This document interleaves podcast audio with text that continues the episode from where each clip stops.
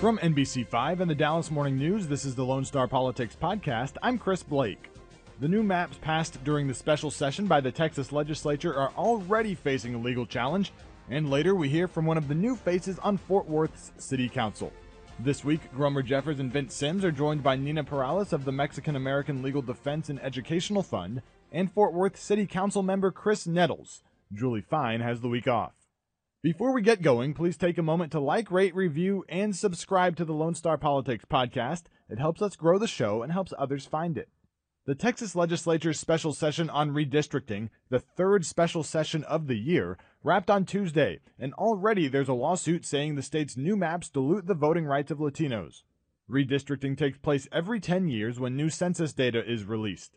Texas added nearly 4 million residents between 2010 and 2020 gaining two congressional seats because of it. The two new seats were given to the Houston and Austin areas. North Texas was not granted a seat. The new maps did not add any Latino majority districts, even though Latino residents accounted for more than half of the state's growth in the last 10 years. State Senator Joan Huffman, a Republican from Houston and chair of the Senate Redistricting Committee, defended the maps at the state capitol last week. While these maps were drafted blind to race, it is wrong to say that race was wholly ignored in my end-to-end process. I'm committed to giving due regard to all factors relevant to legal compliance, including compliance with Section 2 of the Voting Rights Act. The Mexican American Legal Defense and Educational Fund is a Latino legal civil rights group that is ready to challenge the maps. Here's that group's Vice President of Litigation, Nina Perales, with Vince and Gromer. Want to thank you for being with us this morning. Thank you for having me. Yes. Let's start off. What what is the basis of your lawsuit that seeks to overturn the redistricting plans approved by the legislature? Well, the lawsuit that we filed this past week is based on the U.S. constitutional guarantee of equal treatment regardless of race, as well as being based on the Federal Voting Rights Act, which protects minority voters from both intentional discrimination and discrimination in effects. Ms. Perales, are you suing for on all three maps, actually for the Texas House, the uh, Texas Senate, the congressional maps, and then there's State Board of Education. Which maps are you seeking a legal remedy to overturn? The lawsuit challenges all four maps, State House, State Senate, Congress, and State Board of Ed on behalf of a very broad coalition of Latino organizations in Texas. And, and, so, specifically, what's your problem with, let's take the state Senate map, for instance? Well, for example, in the state Senate map, uh, and you have to look a little bit back for this, in the last decade, uh, the state Senate map did not create any new Latino majority Senate seats uh, for Texas in the what we would say the 2011 cycle of redistricting. So we've had two decades worth of growth in the Latino community. Uh, and because these new maps also don't add any new Latino majority seats, what we have is two decades of growth in the Latino community and no new Senate seats to reflect that. The lawsuit contends that you can create two new Latino majority Senate seats in the Senate plan. And the House, the State House? So for the State House, uh, the plan that was enacted by the legislature reduces by three the current number of state house seats that have a majority of Latino eligible voters. So uh, not only did the House plan not reflect the the growth of the Latino community by creating new state house seats, but it subtracted by three from the current number. As you just talked about the growth of the Latino community. So, in your view, how many Hispanic opportunity congressional districts should there be in Texas? There should be two more than there are currently. There's enough Latino population uh, in Texas to support two additional seats. And the reason why I say that is that over the past decade, the Latino community in Texas grew by close to 2 million. It was 1.98 million. By contrast, the growth of the white non Hispanic population, sometimes called the Anglo population, was only 187,000. So you have 187,000 white non Hispanics, close to 2 million Latinos, but both of the new congressional seats that were created District 37 and 38, the two new ones that we won for Texas, are both Anglo majority. You know, the Dallas Fort Worth area is one of the largest, if not the largest, urban area without Hispanic representation in Congress. So, should there have been an Hispanic Opportunity District created here in North Texas, in your view? Absolutely. The of the two new congressional seats that came to Texas as a result of this new census, both of them should have been created as Latino majority seats, one in the Houston area and one in the Dallas Fort Worth area, where there is substantial, over a million Latinos living in the DFW Metroplex, and yet no congressional seat drawn to offer Latinos the opportunity to elect their chosen candidate. You know, in many ways, the Republican drawn congressional map was an incumbency protection plan. Should incumbent Democrats, in your opinion, have been more vocal in pushing for districts that reflect the minority population growth that we've seen over the last 10 years? I definitely agree that these maps that were enacted are largely incumbency protection maps. And because most of the elected officials in Texas are white, uh, the map protects, for the most part, white incumbents, whether they're Democrats or Republicans. And the two new congressional seats that were created, one goes uh, to be a white Democratic seat in Austin, and the other one is a white Republican seat outside of Houston. So, uh, despite the fact that there was very little growth in the white population over the past decade, uh, and and tremendous growth in the minority population. 95% of the growth over the past decade was people of color. We saw incumbency protection and the protection of white political influence override any concern for creating new electoral opportunities for people of color. You know, in, in the time we have left, Ms. Perales, as you know, states like Texas, old Confederate states, no longer have to uh, have pre-clearance for changes in election law or redistricting plans. Does this make it more difficult to, to win in court or to seek a legal remedy in federal court? It certainly does. Uh, the Supreme Court in 2013 came down with a decision that removed part of the Voting Rights Act protections in the uh, old uh, Confederacy states throughout the South, including Texas we used to have the protection that when new redistricting plans were enacted, they had to be cleared either by a court in Washington, D.C., or by the Department of Justice. And uh, those protections made sure that a really discriminatory redistricting plan would not simply go straight into effect. Since the Supreme Court decision in 2013, these plans, when they are discriminatory, go straight into effect. And so the, the, the legislature, the leadership in Texas, is simply moving forward with implementing really discriminatory plans for the 2022 election. And the new situation for us under the law is that the burden is shifted to minority organizations and minority voters to have to file a lawsuit and win some kind of relief before the next election. All right, Nina Perales, thank you so much for sharing your insight with us today. Thank you for having me. Fort Worth city government is almost entirely different than it was just six months ago. In elections this spring, the city got five new council members and a new mayor in Mattie Parker. Two former council members did not run for re election and instead lost in the race for mayor, one retired, and two were defeated at the polls. The five new members are Jared Williams, Leonard Firestone, Elizabeth Beck, Michael Crane, and Chris Nettles, who joins the show this week. Nettles defeated incumbent Kelly Allen Gray in District 8, which runs primarily along the east side of I 35W from just north of downtown to the city's southern border. Nettles is also a pastor at Purpose Driven Ministries in East Fort Worth and a lifelong resident of the city. Here he is in an extended conversation you'll only hear on the podcast with Vince and Gromer. I want to thank you very much for being here. Thank you. It's good to be here.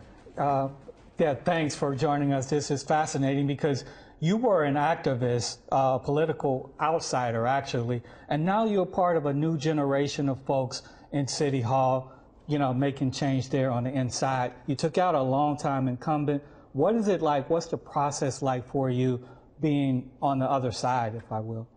Um, it's actually working out very well as of right now because, as you say, we have six new leaders on the council. And so we bring in a different diversity and we're able to work together as a team. And so there's a challenge, fair enough, that we have to go from the outside speaking to them uh, than being on the inside communicating with each other, trying to make the change. As you said, communicating with each other. You know, you came in, there's a new mayor as well. So, how is the working relationship with the new mayor and yourself, Mattie Parker? Actually, the working relationship is, is pretty awesome.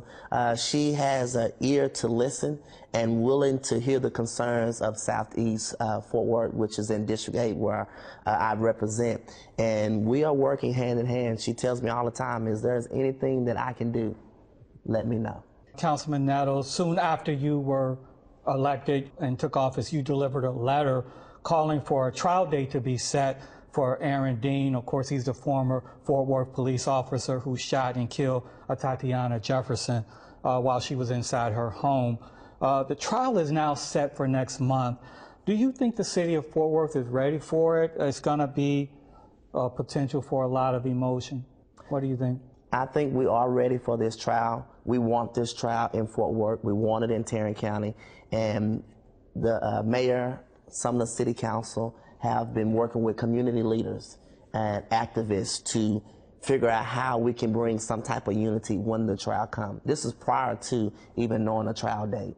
Uh, we have been having meetings, and so we want this trial here. We're ready to uh, see what happens and I think we're ready for to, to be uh, for a healing process. And it's one of these situations where, again, when when this terrible incident happened, you were outside of City Hall.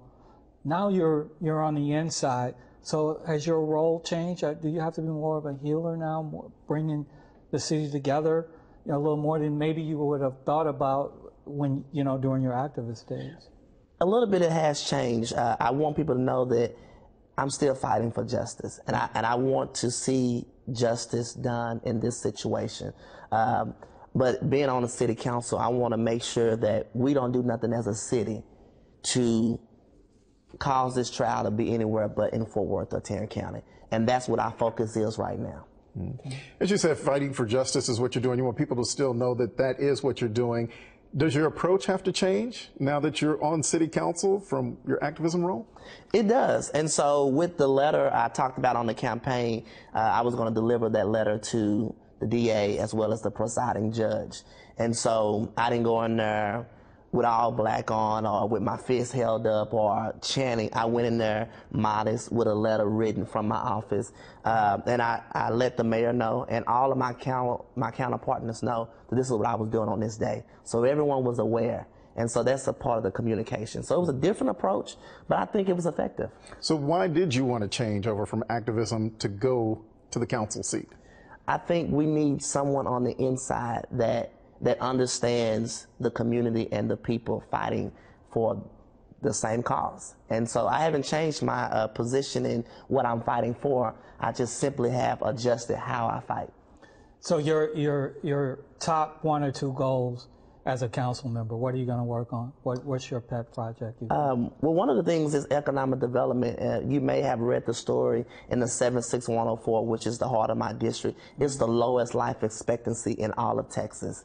And that's the simple reason because we have uh, lack of access to grocery stores, amenities, drug stores.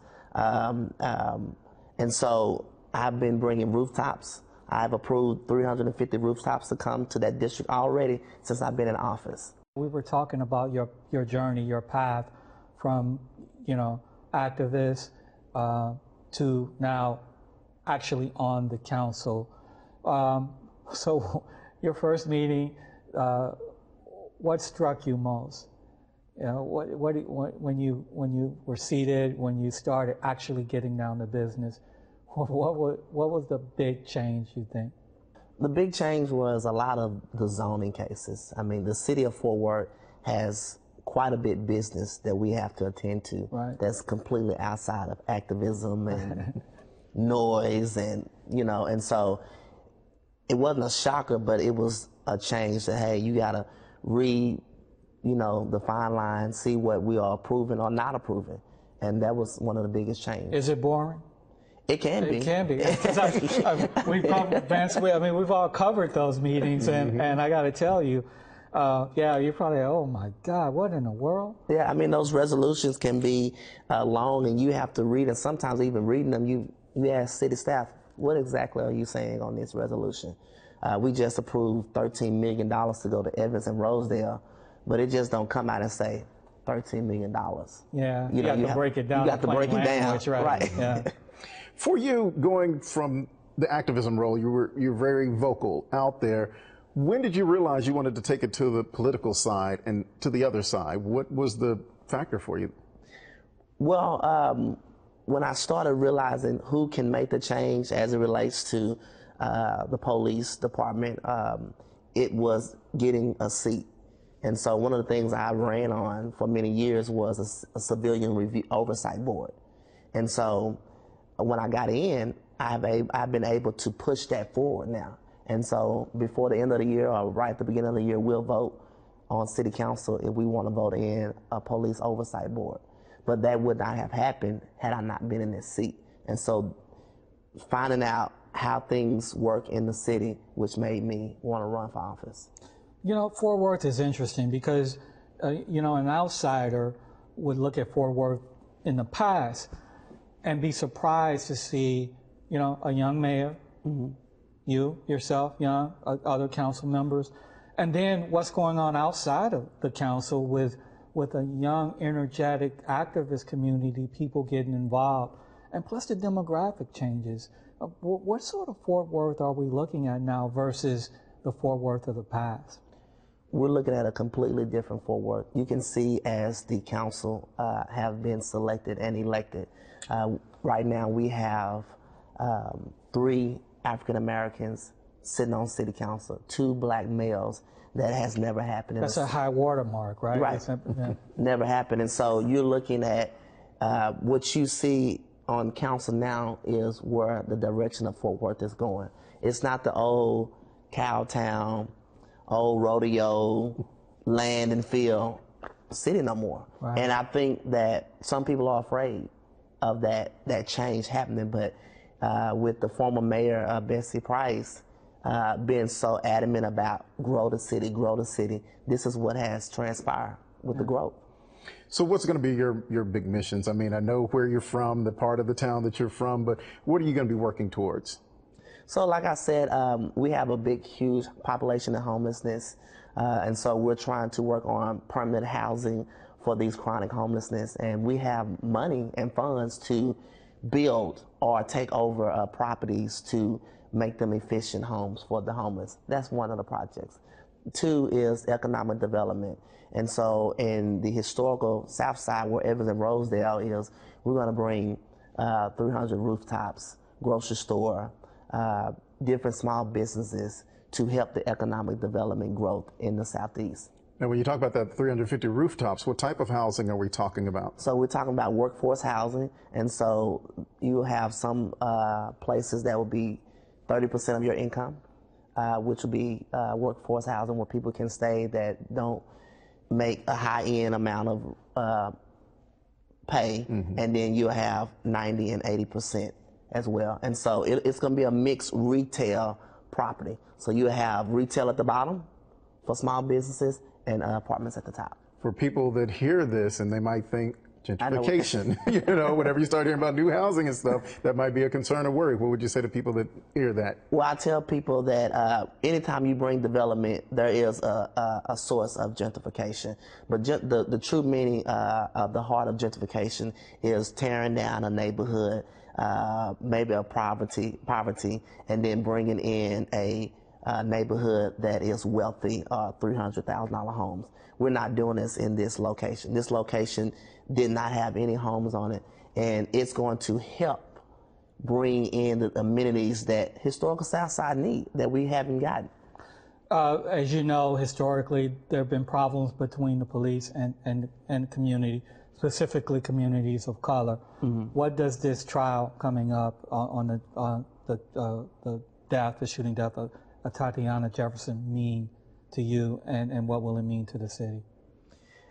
It's going to give us a level of accountability. Uh, we haven't had something of this magnitude happen where we go to trial for a murder of uh, officer shooting and killing a, a, a, a African American.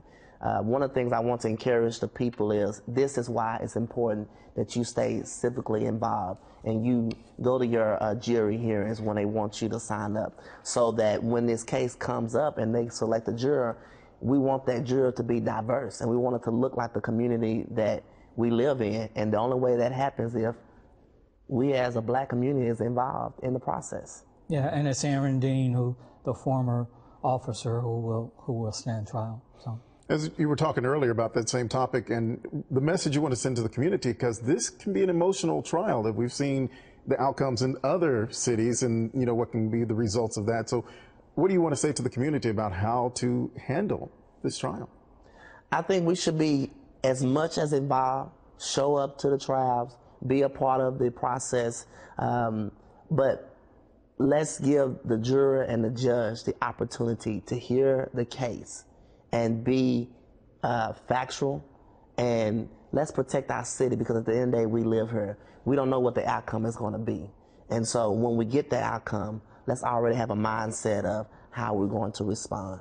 Yeah that's well said. Mm-hmm. switching gears here uh, councilman do you like barbecue? I do. And you know why i ask because texas monthly has uh, three Fort Worth, three Tarrant County uh, uh, restaurants mm-hmm. in its top 50 barbecue places in Texas, including number one. So, you know, there you are. I mean, uh, it's, uh, that shows also the growth of Fort Worth that, right.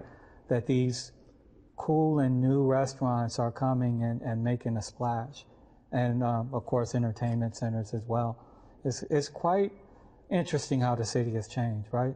Yeah, it, it has changed dramatically. I mean, we have Smoke-A-Holics on Evans, and you know, if you don't get there by a certain time, you're not getting nothing. I mean, they, they run out of stuff. And it, it's not because they don't order enough. It's just people come in there and they're standing outside waiting to eat. And so, I mean, we are doing a great job in Fort Worth. And uh, when we have these cases like this, we're not able to talk about the positive that Fort Worth is doing because right. we have to deal with this. Mm-hmm. But I believe Fort Worth and Southeast is going to make a dramatic impact for Fort Worth in the next three to five years.